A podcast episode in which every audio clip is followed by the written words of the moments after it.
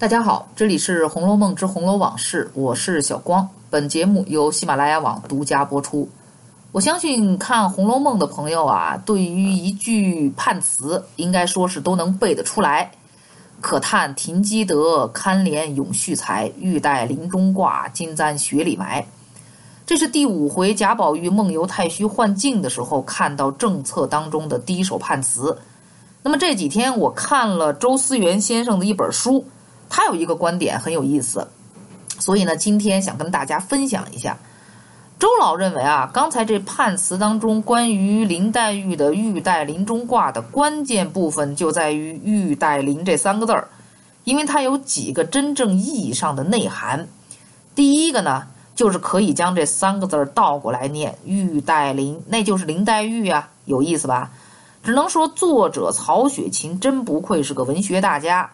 全书上用这种谐音法，实在是用的那叫一个溜啊！比如说什么甄士隐、贾雨村、吴心登、普世人等等。那么第二呢，周思源先生就认为这玉带林是有深意的。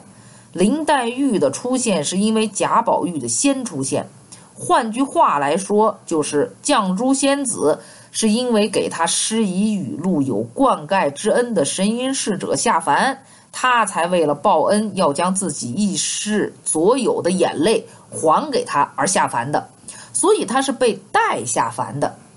周先生推测说是在取名的顺序上，曹雪芹不是先有了林黛玉，才琢磨出一个谐音“林黛玉”，这个“带”是带动的“带”，和寓意“玉带林”来的，而是曹雪芹在确定这个“玉”把“林”。带下凡之后，才有了林黛玉。这是周先生书里面的话，是不是有点绕啊？被我绕晕了吧？其实我们只要把“玉带林”三个字儿分开来想就好了。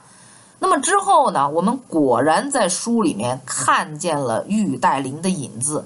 最突出的一个例子就是刘姥姥二进荣国府的时候，在酒桌上行的令。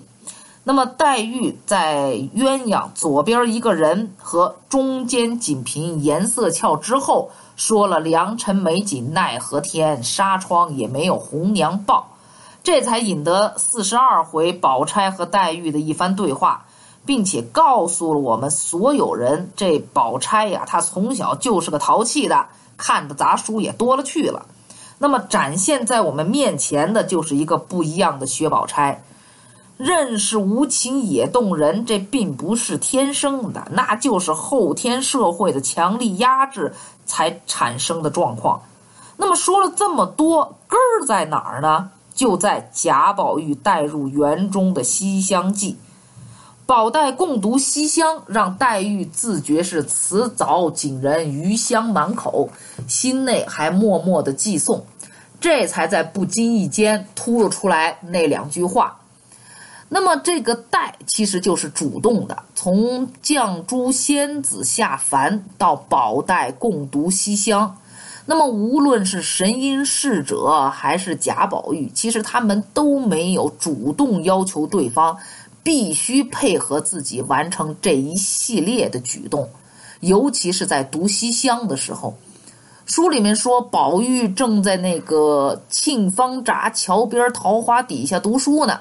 黛玉来了，宝玉说：“待我放下书来帮你收拾。”黛玉说什么书啊？宝玉见问，忙得藏之不迭，便说：“不过是《中庸》《大学》。”看来他是真的慌了。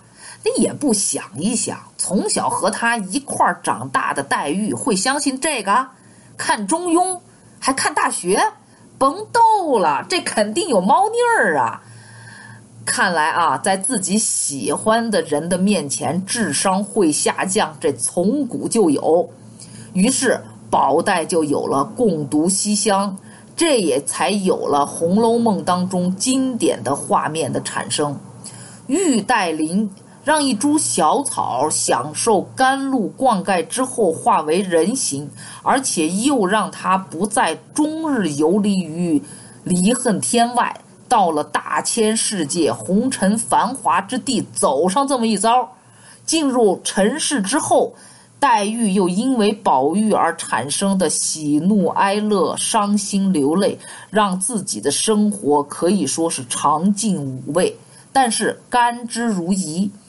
玉带林带出了从天上到红尘的绛珠仙子和黛玉的所有经历和生活，同时也成就了黛玉在我们所有人心目当中的人物形象。所以这样看来，的确。如果没有玉带林，就没有现在的林黛玉。